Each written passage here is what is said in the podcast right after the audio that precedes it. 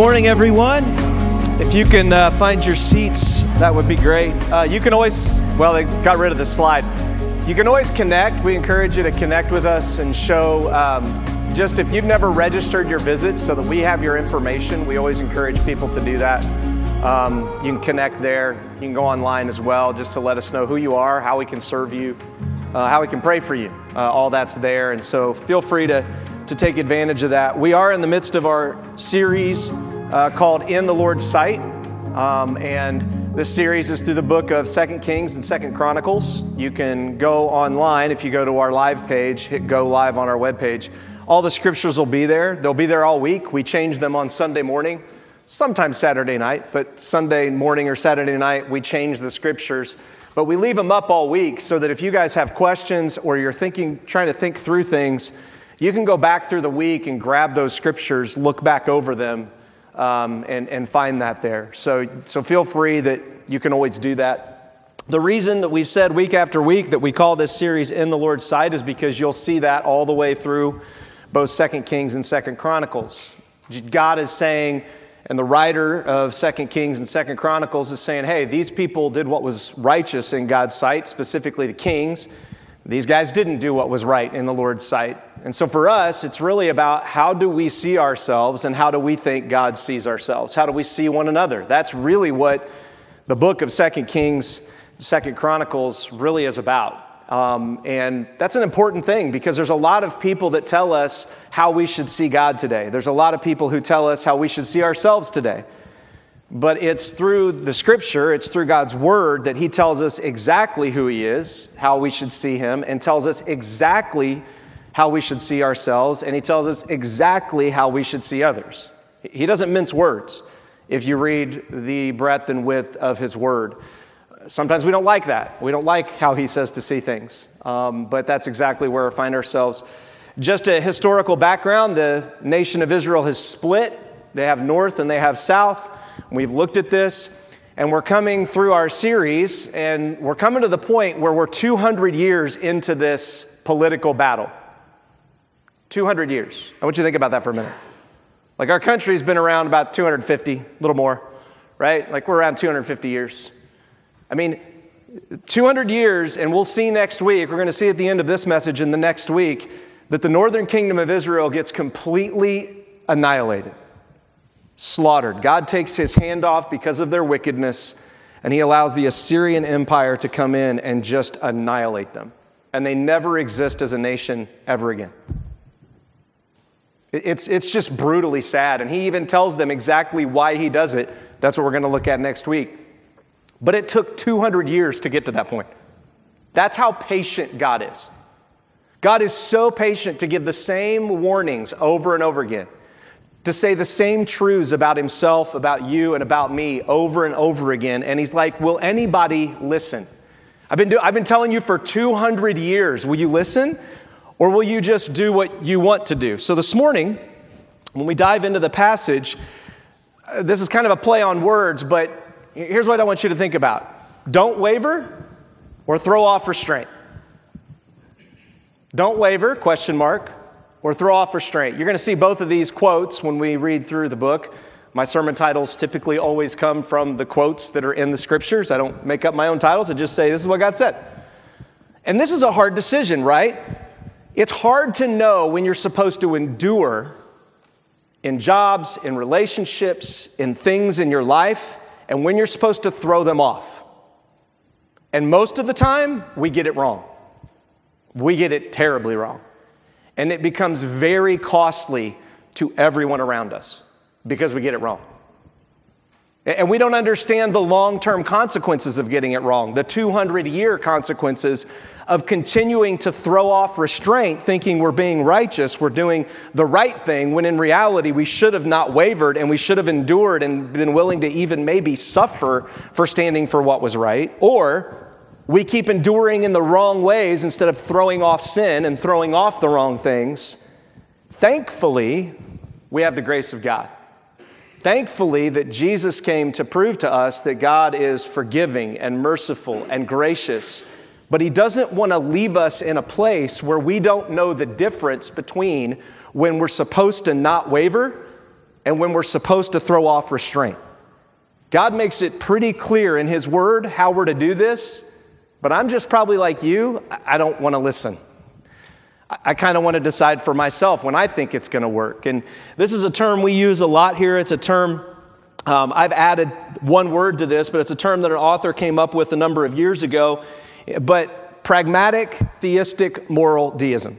This is how we typically decide if we are going to waver, or if we're going to not waver and endure, or if we're going to throw off restraint. We ask the first question Does it work? Is this working? If it's not working, well, then obviously I need to throw it off. I need to get something different. Because things are supposed to work for me. They're supposed to work in this world. And if they're not working, then that must mean that I don't know the right way, so I need to try a different way. Can you imagine if Jesus did that on the cross? Be like, this isn't working. You're all dead, start over. He could have done that. He did it with Noah. Started over, like this isn't working, wiped out the entire world, and started over with Noah. Jesus didn't do that. He did not waver in the reality of the cost that had to be paid, the sacrifice that had to be paid for us. He didn't throw off the restraints of the cross, he actually put on the restraints on our behalf. Do you see how difficult this is? Like this is this is a hard thing. But most of the time we say, well, does it work? The second thing we, we say is, how does it feel? This doesn't feel like it's working, so I need to try something different. I got to throw off the right thing. I got to put on the wrong. I got to, it's not working. Therapy, right? Like it's supposed to feel a certain way. Do you think Jesus was on the cross feeling good? You think he was hanging there being like, man, this feels great? Loving it? Just drive another nail in. Oh, yeah, baby, that's wonderful. I don't think Jesus was like, oh, I think, now it says that he endured the cross for the joy that he knew was coming after his resurrection and our resurrection.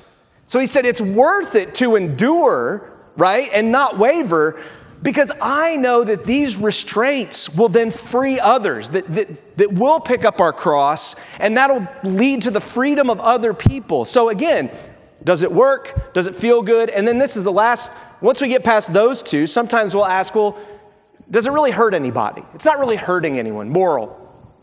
It's no big deal. You know, it's best for, for everybody involved. It's just the best thing to do. Well, is it the godly thing? Well, I don't know, but it's just the best thing because it works and makes everybody feel a certain way. And then lastly, we put on God on the end and we stick in Jesus' name on the end of it. That's deism. I, I may have made, I may not be even considering what God says is the right work. I may not even be feeling the things God want me, wants me to feel. I may not even have read the Bible to know the moral decision I should be making, but boy, I'm going to slap Jesus' name on the end of it. Because I know I don't want, I want to keep God at a distance. I don't want him to like have full control over my life, but I also don't want to throw him out either because I'm going to have to face him someday. And so I want to kind of keep him, you know, at arm's length. Don't, don't get too close and mess with my life. I'm trying to create a very pragmatic, feel good, moral life here, God. Don't mess with it and we keep him at arm's length. You see, this is how we typically make this decision. But what we're going to see this morning is God wants us to make the decision based on who he is. Not based on legalism, not based on license to do whatever we want, but based on who he is and who he's created us to be. So let's dive in. Second Kings chapter 15 if you've got your Bibles. We'll also be in Second Chronicles chapter 25. No, 27, sorry. Um, so you can go to 2 Kings, keep a thumb there, finger there, marking whatever, 15, and then, and we'll do following, and then 2 Chronicles 27 and following. In the second year of Israel's king, Pekah, son of Remaliah, Jotham, son of Uzziah, became king of Judah. He was 25 years old when he became king, and he reigned 16 years in Jerusalem. His mother's name was Jerusha, daughter of Zadok. If you look in Second Chronicles, the author there adds this little thing. He did what was right in the Lord's sight, as his father Uzziah had done. In addition, he didn't enter the Lord's sanctuary, but the people still behaved corruptly. Oh, sorry, didn't enter the Lord's sanctuary. Let me pause. So, you have in the northern kingdom, there's this king called Pekah who comes to power. And we looked last week that they went through multiple kings really fast. They just kept killing each other. Like it was, it was like, well, that king doesn't work, so let's kill him. Oh, that king doesn't work, let's kill him. Right? Like it, it was a mess. So now you've got this guy who's in power, and now you've got Jotham who comes to power. If you remember Uzziah, we looked at him last week, he started off really well as a king. This is how most people start off in their relationship with God. They're all excited, you know, God's great, Jesus is awesome, and then all of a sudden things come that make it hard to keep believing that. There's a cost involved, and you start figuring out that there's a cost to faith. And if I do these things, it's not going to turn out maybe the way I'm going to feel good or the way I want it to work out. And so Uzziah, at the end of his life, starts making, and we looked at that last week, and go back and listen, you can read it, some really bad choices to the point where he actually enters the sanctuary of God as a king, which was off limits. Only priests could go into the, to the sanctuary, but he's like, I don't care, I'm doing it. He goes into the sanctuary, God curses him with a disease, and he has to live outside the camp of the Israelites the rest of his life because he wouldn't listen to God. Some of you are dealing with consequences that you're still dealing with that are never going to go away. The question is, what are you going to do with that? Well, here's the best part. Uzziah obviously used those consequences not to create anger and bitterness in his son, but to create a love for God in his son because his son did what was right and didn't follow what his dad did. Jotham is actually one of the most righteous kings of the southern kingdom. Some scholars believe this was the height of the southern kingdom under his you know, short 16 year reign. That this was one of the pinnacles, right? So you got a dad that really blew it. You got a dad that really went after pragmatic, theistic, moral deism, and a son who's like, yep, not doing that. Dad, thanks for warning me. I know I've gone to visit you with skin disease and see you, and, but man, I, I praise the Lord that, that I can now learn from your mistakes. It's a beautiful picture. And so here he is, but here's the problem Uzziah does what's right, but the people still behaved corruptly. See, you can do all the right things as a mom, a dad, pastor. You, you, can, you can do all that you want, but in the end, people have the ability to make choices. You, you, they, ha- they have to make choices, and typically they're going to make choices based on pragmatic, therapeutic moral deism. And it hurts when you see them going down that road. Every time it breaks my heart as a pastor. I never celebrate when I see people going this way. It also says that yet the high places were not taken away. This is the problem they had in the southern kingdom all the time. Remember, in the northern kingdom, they actually made two different altars. They put two golden calves in each altar and called the golden calves Yahweh. And God said, Don't do that. That's why the northern kingdoms are getting ready to be slaughtered, because they never repented of that sin. For 200 years, He let them worship wrongly. I want you to think about that from generation after generation. Thought we're doing the right thing. We got two golden calves. That's where we go. That's Yahweh. For two generations, he says over and over again, they would not repent of the sin of Jeroboam, who set up two golden calves. They would not repent of the sins of Jeroboam, like over and over again. God's warning them. He writes it down. He tells them every time, and they're like, yeah, we're good. We like how this system works. It's pragmatic, makes us feel good. We don't have to deal with the southern kingdom. We got our own way of doing things. Instead of asking, what is God's way? What does God say the way of worship should be? And oh, yeah, you got to go to Jerusalem, you got to go to the priest, you got to go to the temple. Like that's, that's the way of worship written in the Old Testament. It's different for us today because of what Christ did. But that's literally what happens. And it says they, they still, yet the high places were not taken away. The people continued sacrificing and burning incense on the high places. In other words, the people were really great at worshiping the wrong way. Let, let me say that again. The people were really dedicated, really committed to worshiping in the wrong way. I went to a conference this week with some of our partnering churches um, from the Midwest. And most of the talks I went to were really helpful, but one of the talks, and I won't say what it's about, but one of the talks, I, I thought I was going to lose my mind. I, I, was about ready to come unglued. I, what was being said was so off that I was, I mean, it's still causing me to willies. I mean, and I, I and you know what's interesting? I learned some things from the other talks, but that talk, I've been in the Word of God for the last three days, digging in to make sure that I'm not crazy with what was being said. See, the, the false worship actually is helping me to figure out how to help you to be true worshipers. The false thing I was taught, or that was taught to us as a group, that's driving me batty and I'm about ready to go nuts, is causing me to check my own heart and causing me to say, wait a minute, do I have high places? Do I understand this correctly? How do, how do we get this wrong? How do I get this wrong? Versus the other talks I heard that I kind of agreed with, I'm like, ooh, I could take that nugget because it'll work. Oh, I could take that nugget because that sounds pretty good. Makes me, maybe that would help. But the one that was like standing up in front of me, like, is that true? It's caused me to dig in. And man, I'm going to be dug into this for a while trying to figure this out. I've just, I've realized over the last three days, I'm like, this is going to take some time to, to unpack this. You see, that's what it should do. It's not, well, I need to just listen to him and throw off restraint and do what he says to do. And, and it's not, well, I'm going to show him, I'm going to endure, and I'm going to stand up in front of everybody. And it's, it's pausing to say, okay, wait a minute, God, what is true? Is this guy right or is he not? What does your word say? What does it not say? You see, but that's not what we do. We just says, well, I mean, his plan, listen, his plan that he gave for pastors, oh, it's a beautiful plan. I mean, it would be so great for me. It would stink for you, but it would be really great for me if I followed his plan. It'd be great for my family if I followed his plan. I mean, it'd be unbelievable. Like, it would be so wonderful. None of the rest of our staff could follow his plan, but me, as the top pastor, I could follow his plan. It'd be awesome for me. But is it biblical? It worked for him. He said it saved his marriage. Okay, but did it save you because you built the wrong system to begin with? And so now you made a coping mechanism. You're taking a pill to deal with the unhealth that you had before. And now you're going to have to take another pill to counteract that pill to counteract the pill, the pill that you took. You see how that's how that's how we do medicine today. We don't go back and ask, wait a minute, what's broken in the system?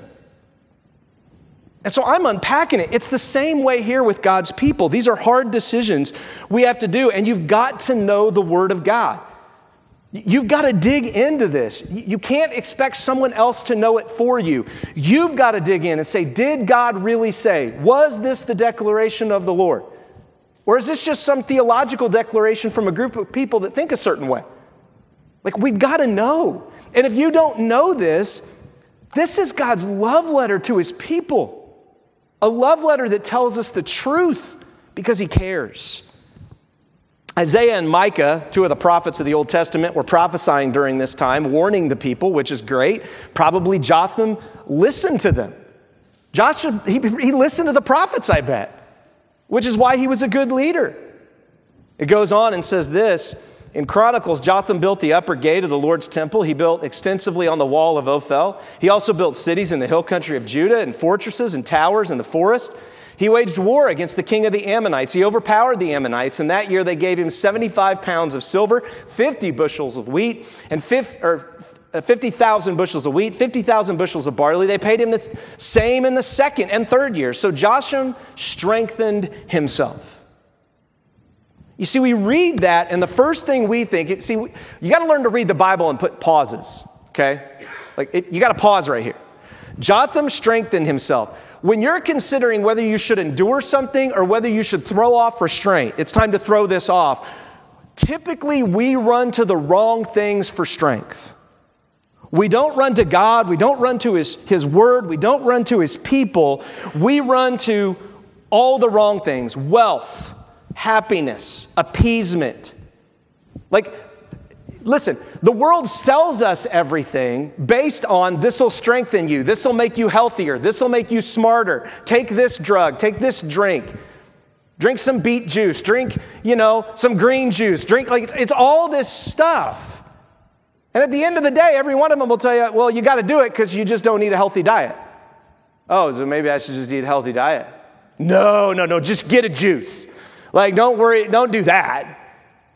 Like, like these are the things that we do. And, and again, if you said, well, Jotham strengthened himself, look, because he got warriors and he beat the Ammonites and he built all this stuff. Look, God is very careful to say, you think Jotham strengthened himself by all these things? wrong. Look at what God says. He says, He strengthened himself because he did not waver in obeying the Lord, his God.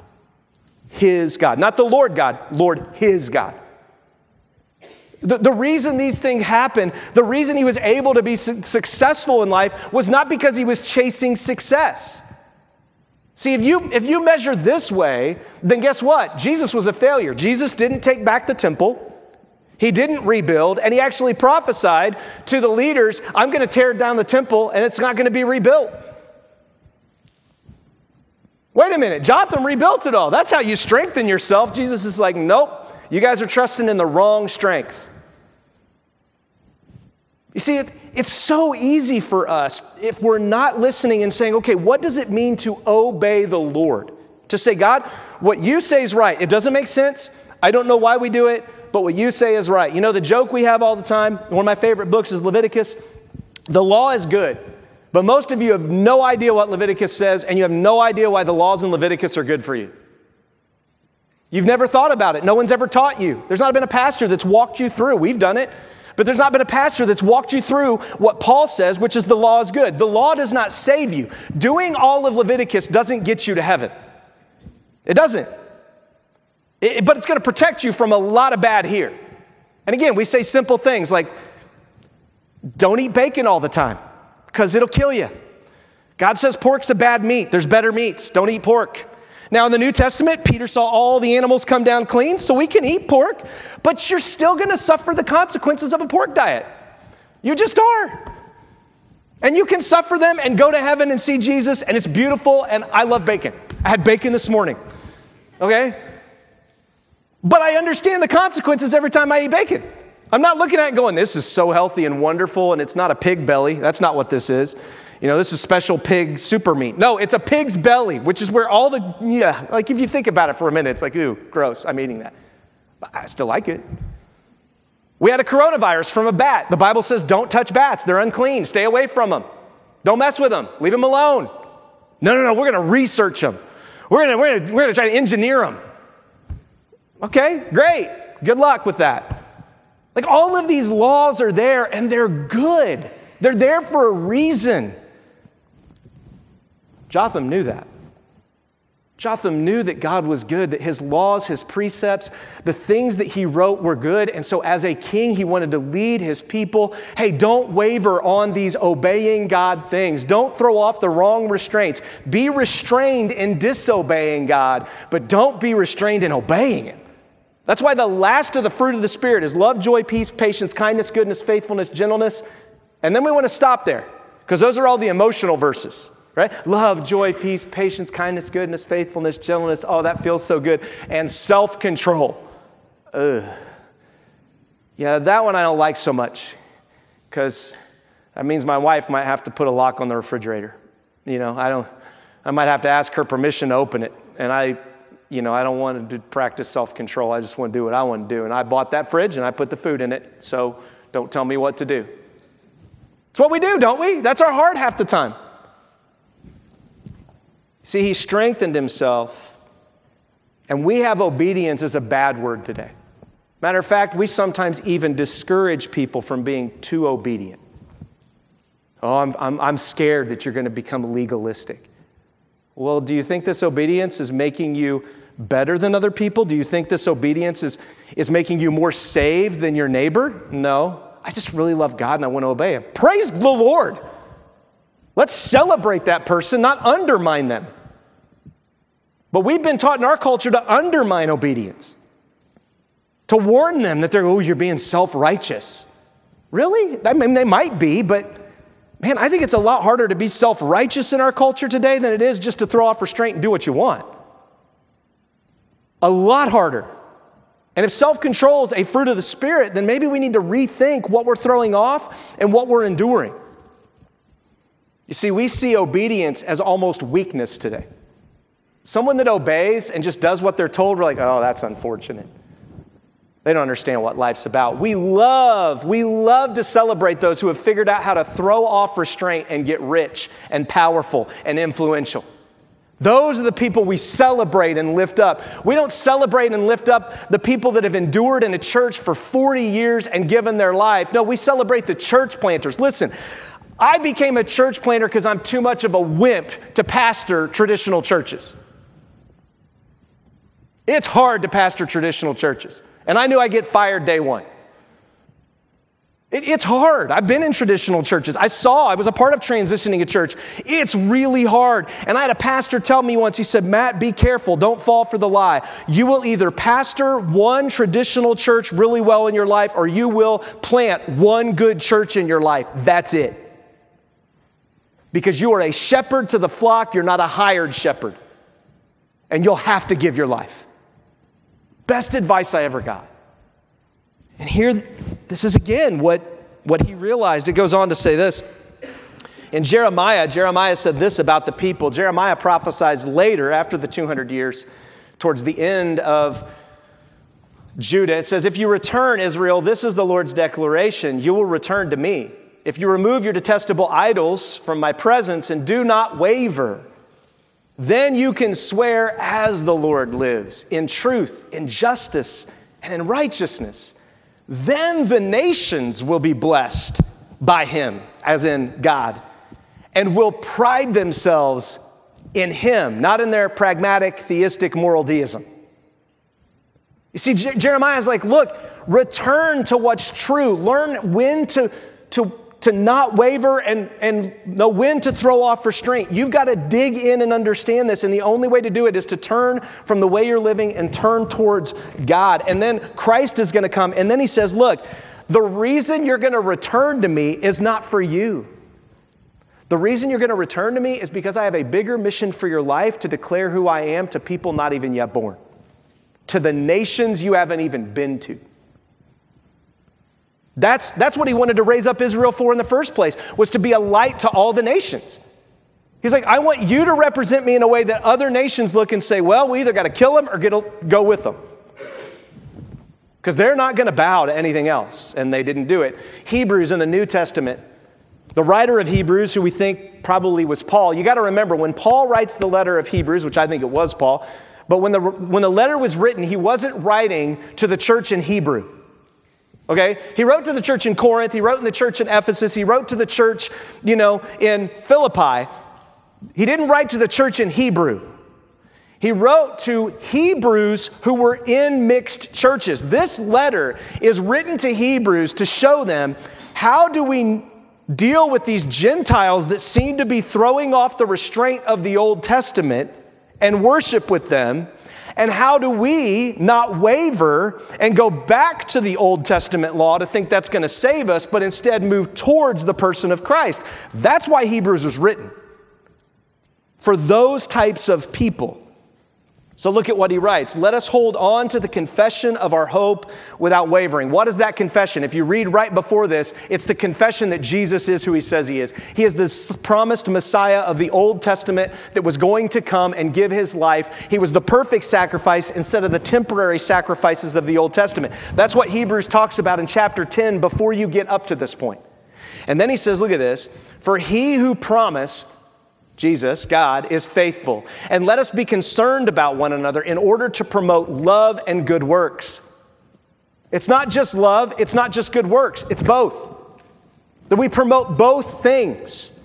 And then he says, not staying away from our worship meetings as some habitually do, but encourage each other, and all the more as you see the day drawing near. Do you understand that the Hebrews were wanting to stay away from the worship meetings because they were having to deal with idiot Gentiles? If you have not eaten pork your whole life and this new church is starting, and you're a part of these churches, and all of a sudden the Gentiles are bringing pork to the potluck, I don't, I don't know if I can be here. I mean, I got to have a church that offers a gluten free alternative or I can't attend. These are the same problems that we deal with today. They get upset. And so the whole book of Hebrews is written to try to say, look, stay together. Don't stay together just to stay together. Stay together because you understand the Word of God. Stay together because you understand who Jesus is and what He did. Stay together because you, you, you as Hebrews, guess what? You can actually teach these Gentiles why the law is good, but it doesn't save them. You can tell them, hey, look at how the Romans eat pork and look at all the trichinosis they have. Look at all the sicknesses and disease they get. They seem to have heart attacks a lot more often than we do. You can actually help educate the body of Christ on why these laws are not necessary to be saved, but why they're still good. That's your responsibility as Hebrews who know the Word of God, have memorized the first five books of the Old Testament, because that was their whole education system. K through 12 was memorize the first five books of the Old Testament. And now you can be the ones in the new church start to tell them, you ready for this? How all of this is about Jesus. All of it. Every word, every letter, it's about Jesus. And we're so glad now that the nations, you Gentiles, are being brought in because of our obedience as Hebrews to surrender to our Messiah. You talk about a powerful church. Man, that'd be awesome to be a part of. But that's our role as believers, or should be. We're supposed to be encouraging one another. How? In obedience, in worship. Pick up Second Chronicles again. Chapter 27 says, As for the rest of the events of Jotham's reign, along with all his wars and his ways, note that they are written in the book of the kings of Israel and Judah. He was 25 years old when he became king. Can you imagine that? You 25 year olds in the room? Or 24 year olds getting ready, like you're getting ready to be king. Like you gotta reign and you gotta rule a nation right now. Like if someone told me that, I'd be panicked at 25. I was not one of those guys that's like, I'm gonna take on the world. I'm like, I, I don't know, I have a clue what I'm doing. You know what I mean? And then it says, he reigned 16 years in Jerusalem. Jotham didn't have that long of a reign. Why? Did he do something bad? No, he just died young. It happens. Well, then why serve God? It's not very pragmatic. If I'm not going to live a long time, then why serve God? Because his 16 years mattered a lot more than the evil kings that reigned for 40. His 16 years had a greater impact and some of us who have been around. My sister was that way. She died at 42, and I think about all the time the impact that she had. And I always look at my own life and think, I don't know that I've had a bigger impact than she has yet. At her funeral, there were over 20 pastors at her funeral. The two mayoral candidates of the city that she passed away in would not debate each other because they hate each other so badly, and they both came to the funeral. It was the only place they were together before the election. My sister never worked beyond the Kroger Deli. That was her full time job her whole life. The manager of the Kroger Deli. But you know what's great? She told me, she was, you know what's great about working in the deli? I get to serve the homeless and I get to make cakes for the mayor. I can share the gospel with such a broad width of, and, and, and, of people by working here. Oh, man, I wish that was my heart. So, yeah, my sister had a short burn, but man, did she have an impact. An impact that's still happening as we tell the stories about her. Was she perfect? Nope, she was a mess. But God used it.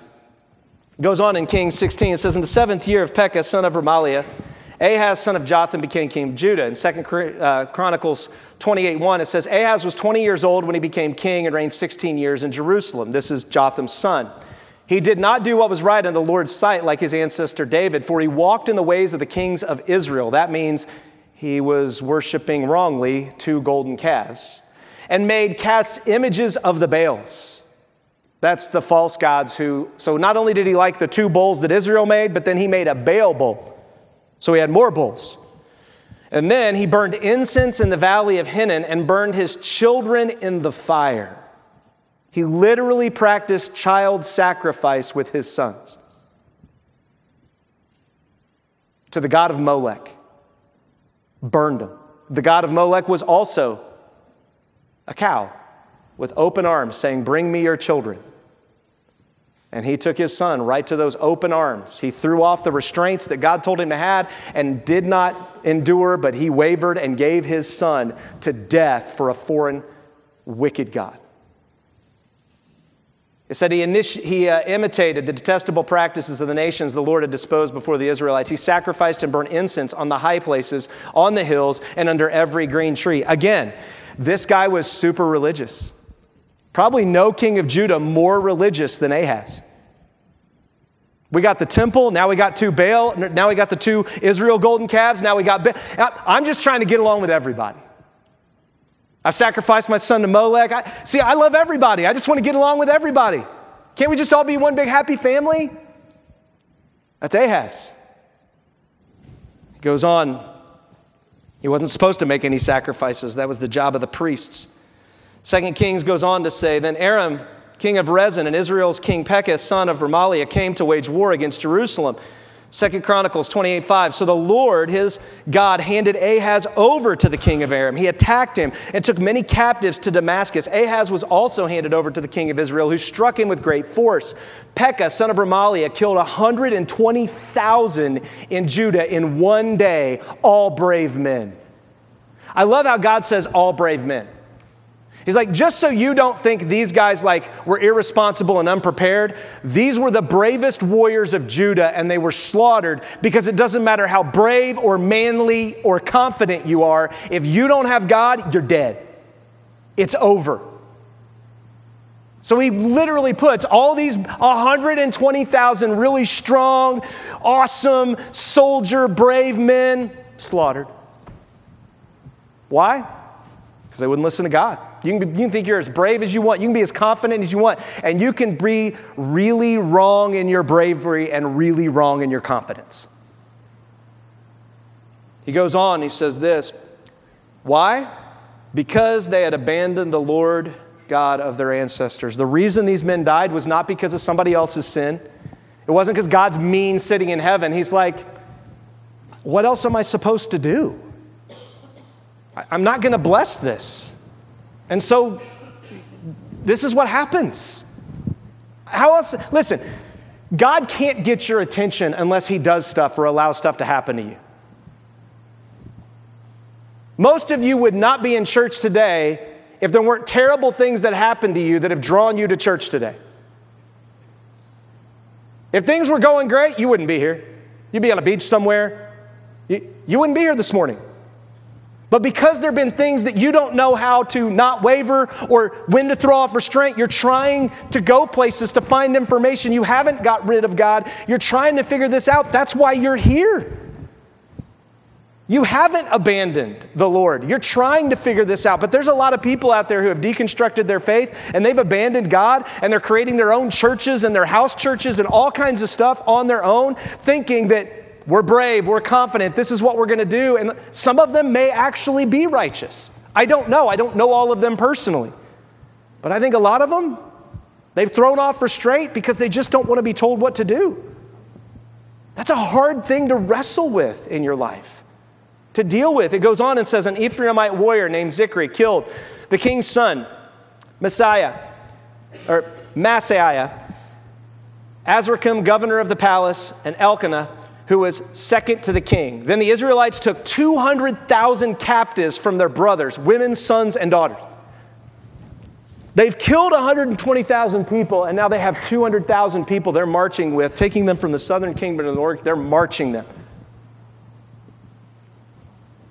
You are not to enslave. That's an Old Testament law. Is you do not enslave your brothers and sisters in Christ. It's, it's in the law. You don't, you don't do this.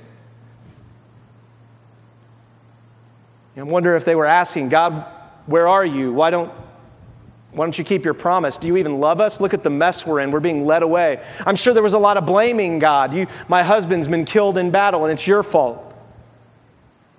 But did any of them pause to question why? I mean, God lays it out why. Well, the reason this has all happened is because you've thrown off restraint when you shouldn't have, and you've wavered when you shouldn't have goes on and says this in Chronicles.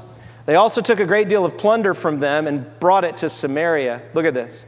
A prophet of the Lord named Obed was there. He went out to meet the army that came to Samaria and said to them, So remember, they're traveling from Judah to Samaria. Look, the Lord your God of, your ancestors handed them over to you because of his wrath against Judah, but you slaughtered them in a rage and that has reached heaven. In other words, you think you did a great job killing 120,000 and taking 200,000 captives, and God's really ticked at you. I don't know about you, but if I'm a prophet, I don't know if it's a good idea to stand up to a whole army of people who just killed 120,000 people and have 200,000 hostages. I think I'd be like, well, that's unfortunate, but I'm to stay here in my house. I'm warm, got some food, we're good, right? Everything's fine. I might tell a few people on the side, pull them over, you probably shouldn't have done that, just, just letting you know. But to go out and confront the leaders in the army? Okay, that's, that's pretty amazing. And you know what's crazy is as a pastor, as pastors, when, when we warn people, it's always amazing to me that we try to do it from the Word of God. Obed is telling them, You know what you did from God's Word is wrong. You know this is wrong. You're not to slaughter your brothers and sisters, you're not to lead them into captivity. Sure, you can let them go down the road and destroy themselves. Like, okay, go do that. That's fine, but it's not going to go well for you. But it's not your job to take that into your hands, he says. And so you can warn people, you can tell people the history, you can tell them where they're going, but it's so amazing to me that when I watch people end up exactly where we kind of counsel or warn them, I never have pride in that. I try desperately not to have pride. I always, my heart just breaks. I, wish you would have listened. It Makes me really sad. It, it just, it breaks my heart. It's not a pride issue if I'm right and you're wrong. Obed's not doing that. He's just like, this, we can't do this. It goes on and says, So some of the men who are leaders of the Ephraimites, Azariah, son of Jehonan, Berechiah, son of Meshillemoth, Jezekiah, son of Shallum, and Amasa, son of Hadalai, stood in opposition to those coming from the war. They said to them, You must not bring the captives here, for you plan to bring guilt on us from the Lord and add to our sins and our guilt, for we have much guilt, and burning anger is on Israel. Okay, these guys are cool. Obed, Obed's the one. This is like standing up in your classroom and hoping somebody else speaks with you, right? Like he stands up to say, we shouldn't do this. And by golly, there are some leaders that are like, you know, we're not proud of what we done, what we've done. We know we're not worshiping Yahweh. Man, thank you for saying that. We're with Obed.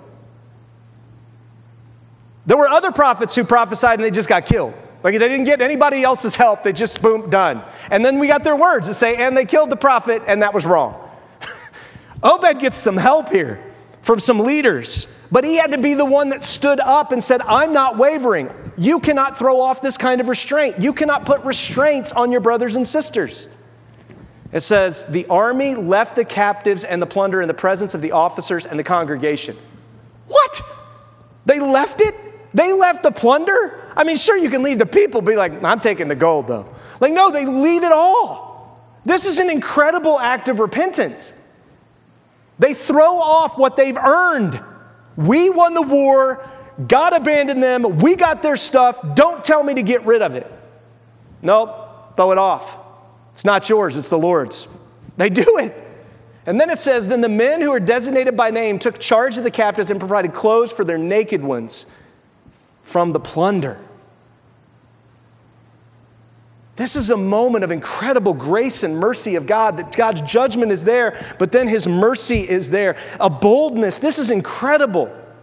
It goes on to say they clothed them and gave them sandals, food, and drink. They dressed their wounds and provided donkeys for all the feeble. The Israelites brought them to Jericho, the city of palms, among their brothers. Then they returned to Samaria.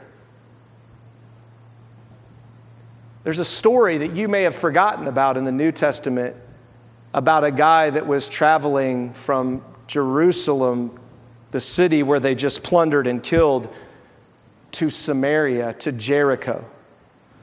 It's in Luke 10. And right before this story that Jesus tells of the Good Samaritan, because these were all Samaritans who helped these Judeans, and the Samaritans and Judeans hated each other because of the northern and southern conflict. Look at this.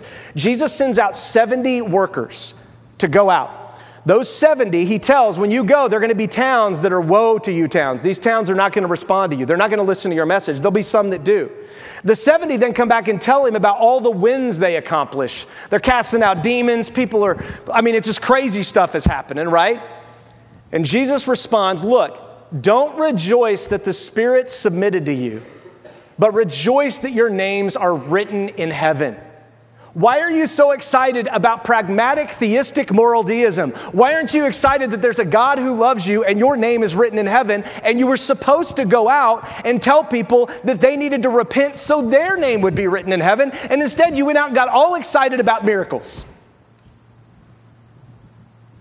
All the stuff you pragmatically fixed supernaturally, you're coming back and telling those stories and Jesus is like, "Well, what about all the people whose names are in heaven now because of you going out?"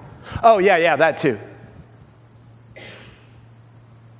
Then he says, then turning to his disciples, he said privately, The eyes that see the things you see are blessed, for I tell you that many prophets and kings wanted to see the things that you see. These prophets, Obed, these kings, they wanted to see this, yet didn't see the Messiah, to hear the things you hear, yet didn't hear them. We as Christians, because of the New Testament, get to hear and see things that First and Second Kings, Second Kings and Second, we, second, First and Second Chronicles would have loved to see the actual Messiah, and we've gotten to see it. It's amazing. Don't waver from that message. Just then, an expert in the law stood up to test Jesus, saying, "Teacher, what must I do to inherit eternal life? How do I get my name written in the in the book?" He says, "What's written in the law?" He asked him. How do you read it? I, that is the best question. How do you read the Bible? For pragmatic, moral, theistic deism? Or do you read the Bible for the heart of God? Do you read the Bible to know that He loves you and His promises are true and He wants you to know Him? How do you read it? And then He says, Love the Lord your God with all your heart, with all your soul, with all your strength, with all your mind, and your neighbor as yourself. In other words, the Ten Commandments. The first four about loving God, and the next six are about loving people. So this guy answers correctly. Jesus says, You've answered correctly. Do this and you will live. Notice he doesn't say live eternally, he just says live. Then he goes on, it says, but wanting to justify himself because he knew he hasn't measured up to that standard. This guy's like, I, I can't measure up to loving God all the time and loving people. Look at this. He asked Jesus, Well, but, but who's my neighbor? We do this all the time. This is how, whenever you're having conversations with people and you hit a, when you hit a, like a moment with them, when it zings them, they always come back with some theological crazy smokescreen, right? Well, what about Jesus being God? I don't know about that. Well, we are just talking about the affair you had. Like, now we're talking about Jesus not being God. Like, yep, there's the smokescreen every time. It goes on and it said, Jesus took up the question and said, A man was going down from Jerusalem to Jer- Jericho. He fell into the hands of robbers. They stripped him, beat him up, and fled, leaving him half dead. A priest happened to be going down that road. When he saw him, he passed by on the other side. In the same way, a Levite, when he arrived at the place and saw him, passed by on the other side. But a Samaritan, ooh, those Samaritans, the ones that killed 120,000 and led 200,000 away. Look at this. On his journey, came up to him, and when he saw the man, he had compassion. Like Obed, like these leaders. He went over to him and bandaged his wounds, poured oil on olive oil and wine. He put him on his own donkey, on his own animal, brought him to an inn and took care of him. Does it, did we just not read this story? The next day, he took out two denarii, gave them to the innkeeper, said, Here's all the plunder back, right? Take care of him, and when I come back, I'll reimburse you for whatever you spend. By the way, Jesus in this story is most likely the Samaritan.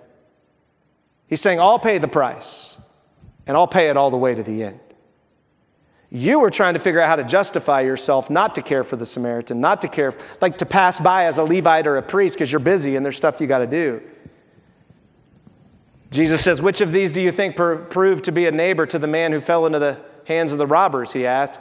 The one who showed him mercy, showed mercy to him, he said. Then Jesus told him, Go and do the same.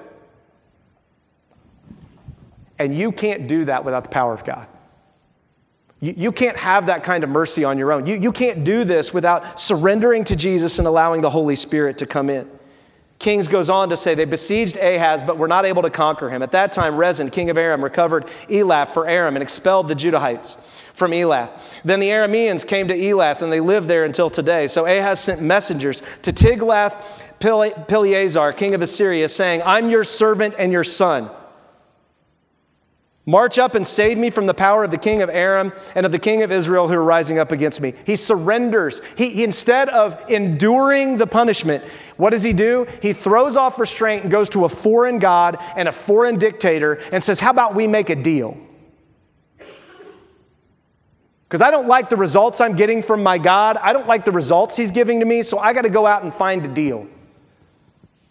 And he even says, I'm not God's son anymore, I'm yours. Some of you may have done that in your life, where you've traded the greatest offering in the world to be a child of God, to be a child of people who really don't care about you. Ahaz also took the silver and gold found in the Lord's temple, so now he's stealing from God. And in the treasuries of the king's palace and sent them to the king of Assyria as a gift. The king of Assyria didn't even ask for this. And he's sending it, trying to woo him, right? Look at what happens. So the king of Assyria listened to him and marched up to Damascus, Damascus and captured it. He deported its people to Kir and put Rezin to death. It worked. Must have been God's will. Praise the Lord. We're saved. Whew, that was a close one. Well, I thought, I thought we were gonna, I thought I was losing lose my kingdom and lose Jerusalem. And because I asked the Assyrian king to come in, it's, well, I'm, I'm good now. I'm, I, and I managed that pretty well. I, the Edomites came again, attacked Judah, and took captives. Philistines also raided the cities of Judean foothills and the Negev of Judah and captured Beth Shemesh, Ajalon, uh, Gederoth, Socoh, and its villages, Timnah and its villages, Gimzo. I always want to say Gizmo there because of the, you know, um, anyway. So that's not it. And its villages, and they live there. For the Lord humbled Judah because of, the, because of King Ahaz of Judah, who threw off restraint. There it is. He threw off restraint in Judah and was unfaithful to the Lord. So you have his son that, that did not waver, did not waver and obeyed. And now, and now this son, so his dad, who didn't throw off, stayed. Now you have the son who throws off, throws off restraint and decides to be unfaithful. Goes on. King Ahaz went to Damascus to meet with Tiglath Pileser, king of Assyria, when he saw the altar that was in Damascus, man, we got to make the church more like Disney World. King Ahaz sent a model of the altar and complete plans for its construction to Uriah the priest. See, the problem, the reason we're not reaching people is because we're not relevant to the world, and so we need to become more relevant. We got to become more like the world if we're going to get people to come to church.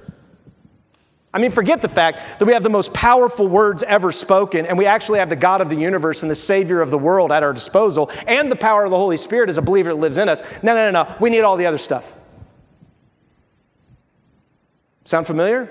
I mean, it's the same stuff over and over again. And we fall for it, and we pay for it, and we go with it. Look at what he says. And Uriah the priest goes with it. He doesn't even stand up to him like, We're not doing this. Uriah's like, That sounds like a great idea. Uriah built the altar according to all the instructions King Ahaz sent back from Damascus. Therefore, by the time King Ahaz came back from Damascus, Uriah the priest had completed it. When the king came back from Damascus, he saw the altar, then he approached the altar and ascended it. That's you don't do this as a king.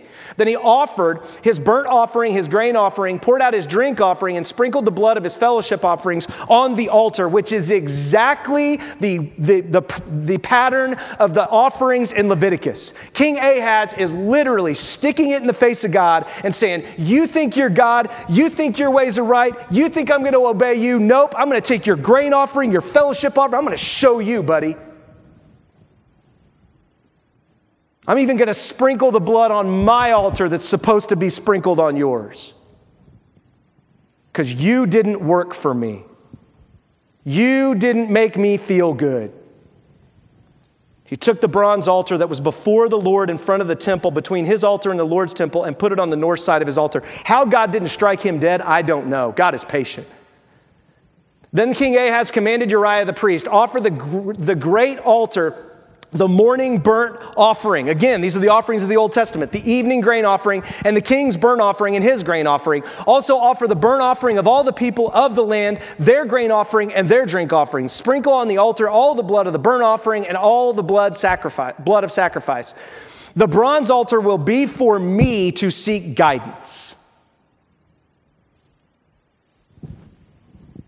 I don't care what God has to say. It hasn't worked for me. I'm tired of this. So I'm going to find a different way to seek guidance. I'm going to keep getting more and more education until I know more than anybody else. That's going to be my guidance. Education's not wrong, but what are you being guided by? And then it says Uriah the priest did everything King Ahaz has commanded. Can you imagine? The priests are involved in this. He doesn't stand up and be like, Obed's standing up saying, Don't do this. Uriah's going right along with it because it, it, helps his pocketbook. He's, he's, he's favorite priest in Israel or in Judah. I got the king's favor. Then King Ahaz cut off the frames of the water carts and removed the bronze basin from each of them. He took the reservoir from the bronze oven, oxen that were under it, and put it on a stone on stone pavement. You weren't supposed to do that. To satisfy the king of Assyria, he removed from the Lord's temple the Sabbath canopy they had built in the palace, and he closed the outer entrance for the king. Now the king of Assyria says, "Get rid of your god." And Ahaz happily does it. Then Ahaz gathered up all the utensils of the Lord's temple, cut them into pieces, shut the doors of the Lord's temple, and made himself altars on every street corner in Jerusalem. He made high places in every city of Judah to offer incense to other gods, and he provoked the Lord, the God of his ancestors. And this is what we still do today. If I hear one more person write a book on how deconstructing your faith, I'm going to pull my hair out. Because there's all kinds of books about people deconstructing their faith. They deconstruct. Ahaz did a better job of deconstructing the faith than any other person ever that we know of in the Bible. And it still didn't work well for him. Like, and the reason he deconstructed his faith is because it wasn't working the way he wanted. If you go on in Chronicles, it says, Then Tiglath-Pileser, king of Assyria, came against Ahaz. He opposed him and did not give him support. Although Ahaz plundered the Lord's temple and the palace of the king, and of the rulers and gave the plunder to the king of Assyria, it did not help him. We always think this is going to work out. I got it planned. This is going to work. I'm going to do. And the person we were trusting in, that thing we were trusting in, turns on us. We were warned all along, and now we're sitting in our mess. And you got to make a decision when you're sitting in the mess, and Ahaz makes the wrong one. At the time of his distress, King Ahaz himself became more unfaithful to the Lord. He could have repented. He could have said, I'm sorry. God would have forgiven him, which we'll see with Hezekiah. He does. Like he could have done any of that. And instead, he says, I'm doubling down on this stupid God, his stupid people. I'm going after it. He sacrificed to the gods of Damascus, which had defeated him. He said, Since the gods of the kings of Aram are helping them, there it is, I will sacrifice to them so they will help me. But they were actually the downfall of him and all of Israel. Psalm says this Where will my help come from? My help comes from the Lord, the maker of heaven and earth. Is that where your help comes from? Or are you looking for some other help? In 17, it says, In the 12th year of Judah King Ahaz, Hoshea, son of Elah, became king over Israel and Samaria and reigned nine years. He did what was evil in the Lord's sight, but not like the kings of Israel who preceded him. He wasn't quite as evil as the rest of them. As for the rest of his deeds and his ways from beginning to end, they are written in the book of the kings of Judah and Israel. Ahaz rested with his fathers and was buried in the city of Jerusalem, but they did not bring him into the tombs of the kings of Israel because of how wicked he was. And his son Hezekiah became king in his place. Shalmaneser, king of Assyria, attacked him, and Hoshea, this is the northern kingdom now, became his vassal and paid him tribute money. But the king of Assyria discovered Hoshea's conspiracy. He sent envoys to the So, king of Egypt and had not paid the tribute money to the king of Assyria as in previous years. Therefore, the king of Assyria arrested him and put him in prison. Then the king of Assyria invaded the whole land, marched up to Samaria, and besieged it for three years. That means he didn't let any goods come in and out for three years. He starved and killed the people for three years, burned their crops, and starved them till they surrendered or died. Why? God told his people to never make a treaty ever again with Egypt. If you go back to Egypt, it's over for you. He told them that when he delivered them from Egypt, and they went back to the vomit that they came from. In the ninth year of Hoshea, the king of Assyria captured Samaria. Look at this. It was over. He deported the Israelites to Assyria and settled them in Halah and by the Habor Gozan's River, and in the cities of the Medes.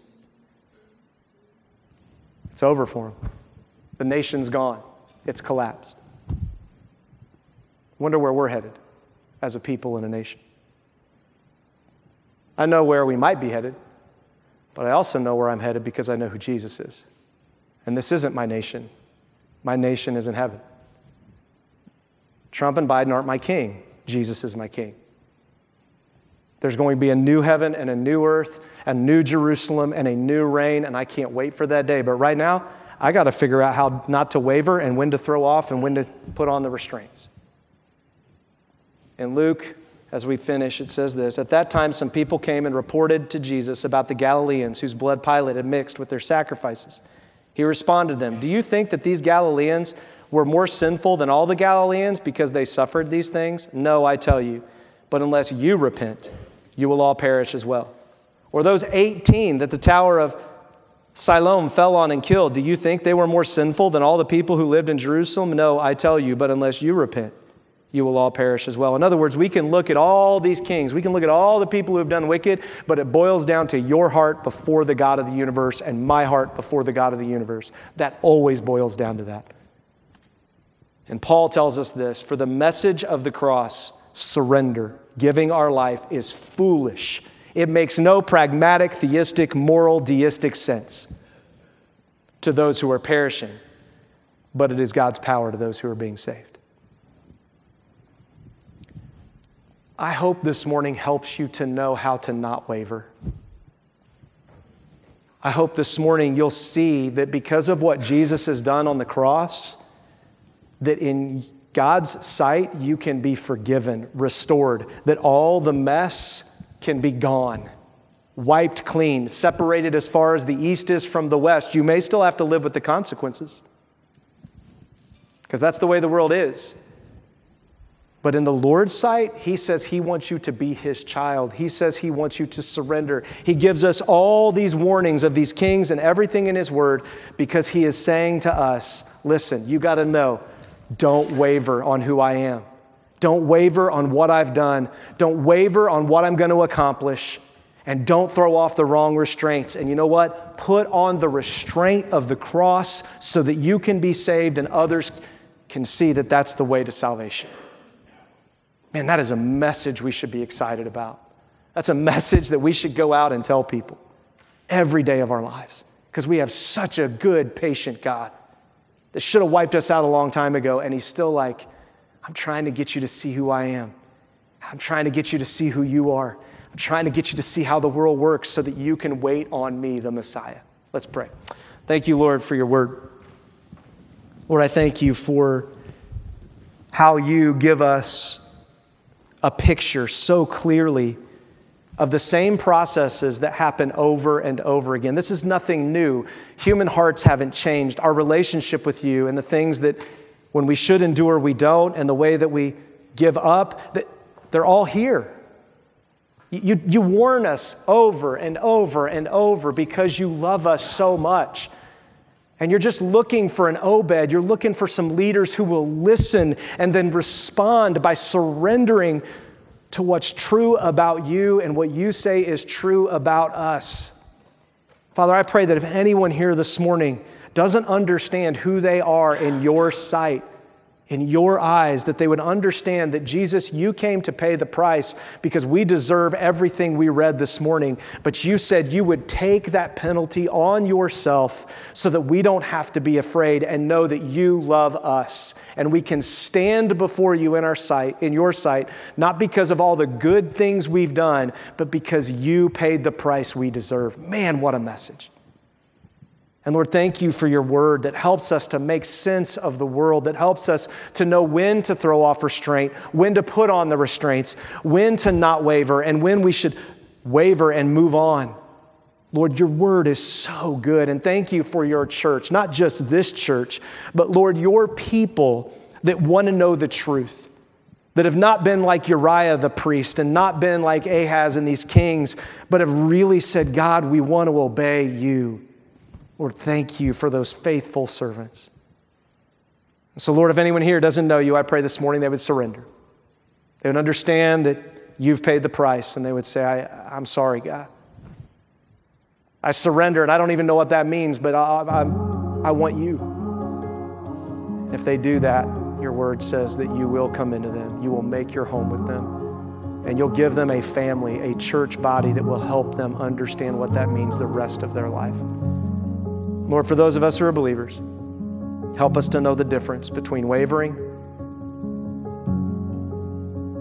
and putting on restraints. We pray in your name. Amen.